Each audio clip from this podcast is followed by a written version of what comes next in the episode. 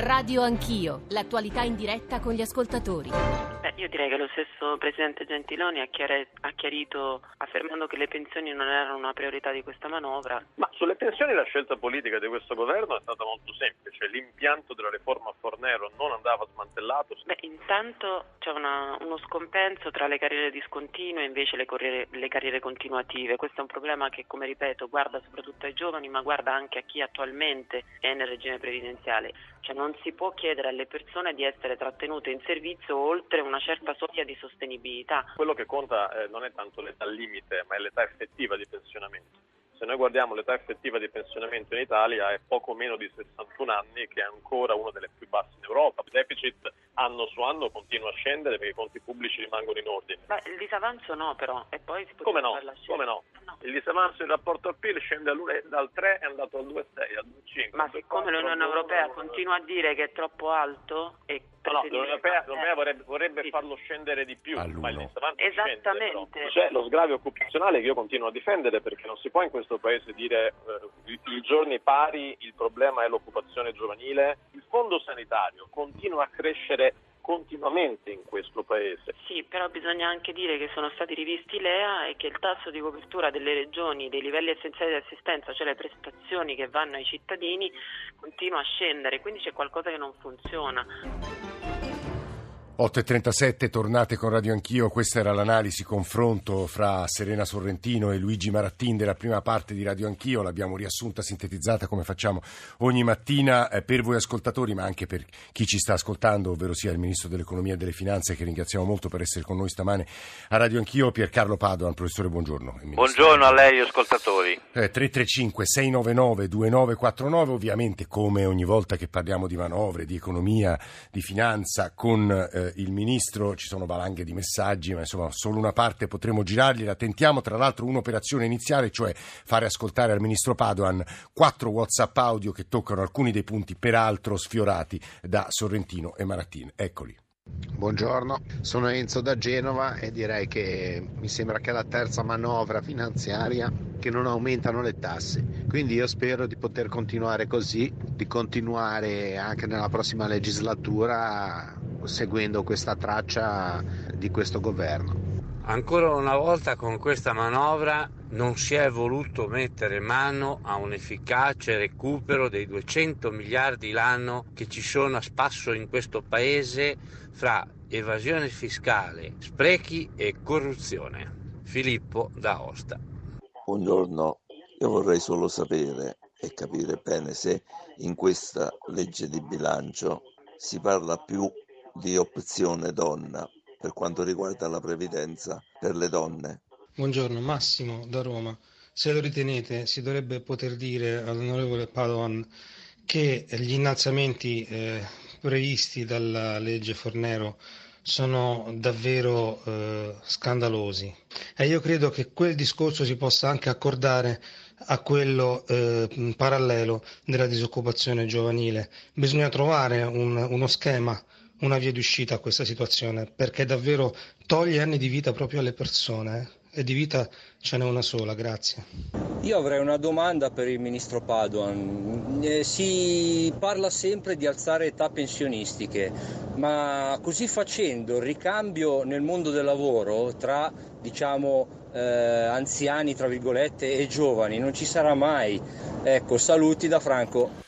8.40, Ministro Padoan ha sentito la sintesi del confronto Marattin-Sorrentino e poi le tante domande degli ascoltatori e devo dire che ce n'è una valanga sulle pensioni e sul fatto che sulle pensioni non siate intervenuti. Ministro, di nuovo buongiorno. Buongiorno, ma questo non è vero che non siamo intervenuti. Innanzitutto siamo intervenuti già nella legge di bilancio precedente e in questa viene confermato ci sono misure come Ape Sociale e Ape Donna che introducono ulteriori elementi per, per, per diciamo, gruppi di persone che ne hanno più bisogno di accelerare l'uscita dal, dal, lavoro e entrare in pensione, quindi questo non è vero. Per quanto riguarda l'adeguamento dell'età pensionabile è una legge, una legge che è stata applicata già altre volte, è una legge concordata in sede europea che eh, evidentemente tiene conto dell'allungamento dell'età della aspettativa di vita, quindi è un meccanismo che ha a che fare con la demografia. Detto questo, ripeto, ci sono molti meccanismi che sono stati già introdotti e altri introdotti da questa legge di bilancio proprio per affrontare la questione. Non dimentichiamo che il, il trattamento particolare dei lavoratori usuranti che ovviamente eh, hanno diritto ad andare in pensione prima. Eh, complessivamente ritiene che il nostro sistema sia equo, Ministro? Il nostro sistema è uno dei più equi d'Europa e sicuramente con questa legge di bilancio l'equità e l'inclusione sociale sono rafforzate. È una legge di bilancio per la crescita inclusiva, e cioè per fare in modo che la crescita che finalmente c'è ed è sostenibile è anche una crescita di cui beneficiano vaste e crescenti zone della popolazione. Abbiamo messo molte risorse sul reddito di inclusione che è una novità assoluta nel nostro Paese. Ministro, poco fa Serena Sorrentino CGL ha usato, insomma ne ha sentita almeno una parte, parole anche severe. Devo dire che adesso Susanna Camusso, proprio in questi minuti su Radio Capital, ha usato le seguenti espressioni. La manovra approvata ieri è una manovra che favorisce le rendite, che mantiene lo status quo, si è fatta una scelta politica, si poteva intervenire sulla finanza, sul patrimonio e facilitare chi lavora e chi produce, e invece si è scelto di usare questo slogan sulle tasse facendo credere che è una risposta a tutti e invece è una risposta solo ad alcuni e si è mantenuta la pressione fiscale alta. Oggi decideremo che risposta dare come sindacato. Ministro. Ma mi chiedo su Susanna Camusso quale legge di bilancio abbia visto, perché non corrisponde assolutamente a questa descrizione. Abbiamo messo risorse per gli investimenti pubblici aggiuntivi, abbiamo messo risorse di sostegno agli investimenti privati, abbiamo messo risorse per l'occupazione giovanile, quindi stiamo dando una scossa alla crescita, stiamo, eh, riduc- stiamo togliendo di mezzo il rischio che aumentino le, le imposte indirette con le clausole di salvaguardia, stiamo appunto riducendo le tasse sul lavoro dei giovani, quindi non, questa, questa non corrisponde assolutamente alla descrizione che lei mi ha appena riportato.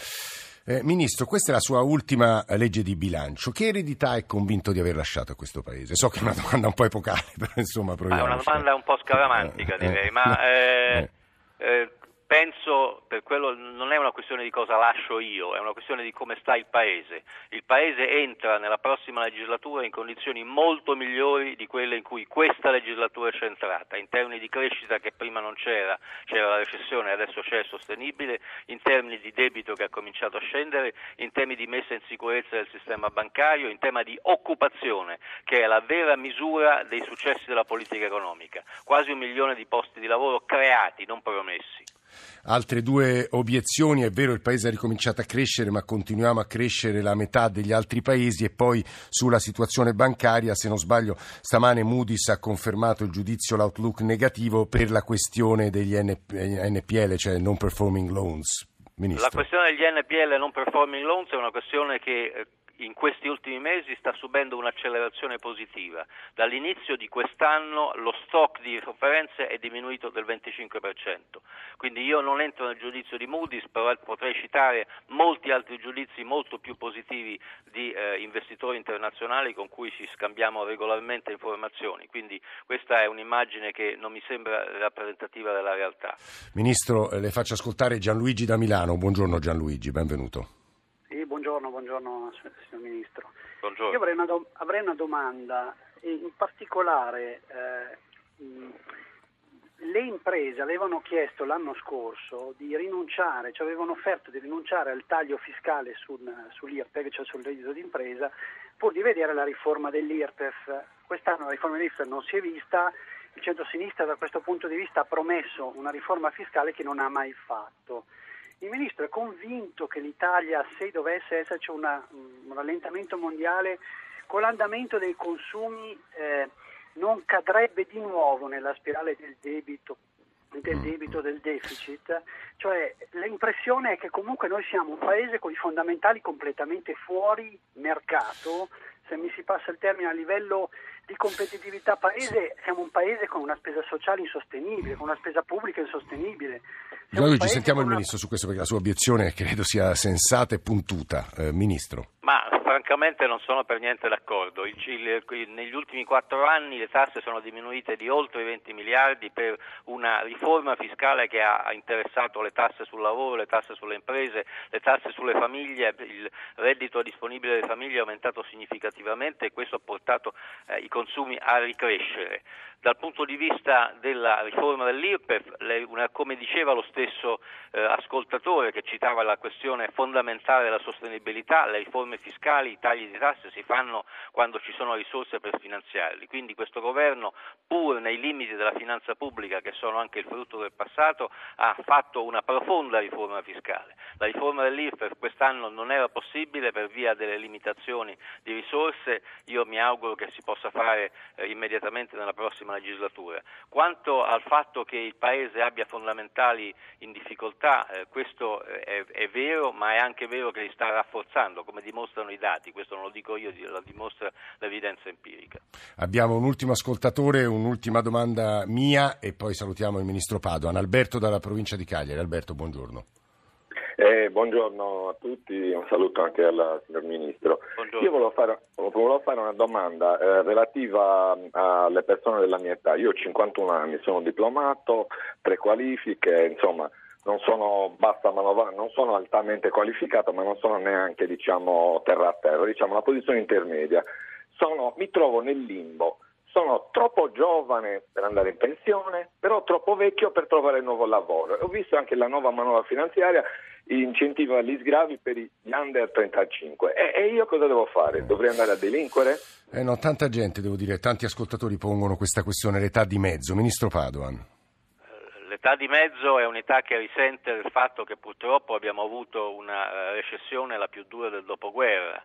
Eh, abbiamo deciso di concentrare le risorse perché sennò altrimenti ci si critica sempre di disperdere le risorse sulla disoccupazione giovanile che eh, è un modo per mettere in eh, movimento tutto il mercato del lavoro.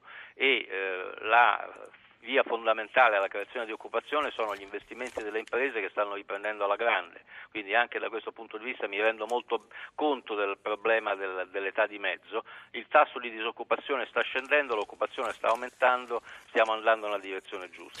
L'ultima mh, questione, Ministro Mario Sensini sul Corriere stasera, della Sera eh, stamane insiste sulla clausola di garanzia sulla tenuta dei conti pubblici che è costata in questi tre anni ai contribuenti, negli ultimi sei anni, scusi, 70 miliardi, è una cifra enorme che vale da sola due o tre leggi di bilancio, somme una tantum usate per rinviare il problema ma senza mai risolverlo. Anche stavolta la nuova legge di bilancio, con la nuova legge gli aumenti IVA previsti a legislazione vigente da almeno sei anni vengono di nuovo sterilizzati, ma solo per il 2018 e si ripresenteranno più pesanti per il futuro governo. Ministro non saranno più pesanti ma saranno in discesa, punto primo. Punto secondo, se non si fossero in questi anni sterilizzate le clausole di salvaguardia avremmo una valanga di imposte IVA, quindi avremmo alzato le tasse eh, e avremmo ridotto ulteriormente i consumi, quindi bisogna sempre fare i conti con le alternative e non eh, guardare semplicemente quello che succede. Dal punto di vista del fatto che non succede niente, di nuovo mi chiedo questi commentatori cosa stiano guardando.